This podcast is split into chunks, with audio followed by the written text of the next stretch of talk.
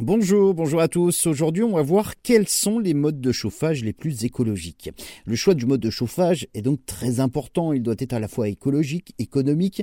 On va détailler ensemble l'impact écologique de tous les types de chauffage, du bois au fioul en passant par le solaire.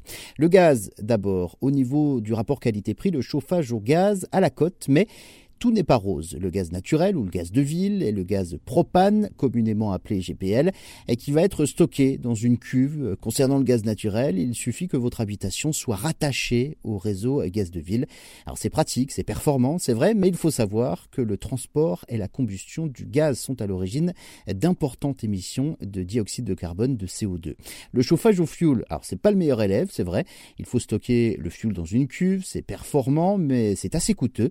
Le prix du fioul est lié donc euh, au coût du pétrole et ça pollue énormément. Le chauffage électrique à présent c'est le plus cher, les radiateurs électriques consomment donc beaucoup d'énergie.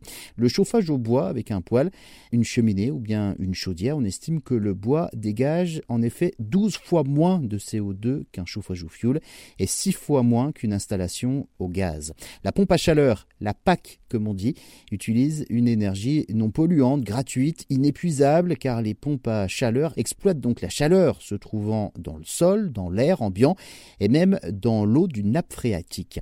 La meilleure solution donc pour se chauffer reste le solaire, c'est vrai, c'est une énergie propre, renouvelable et qui ne produit pas de gaz à effet de serre. Des panneaux solaires vont euh, ainsi produire de la chaleur. Pour résumer, parmi les meilleurs systèmes de chauffage, on compte le bois, l'énergie solaire ou la pompe à chaleur. Et puis à contrario, il y a donc le fuel ou le chauffage électrique qui sont donc les mauvais élèves de ce classement.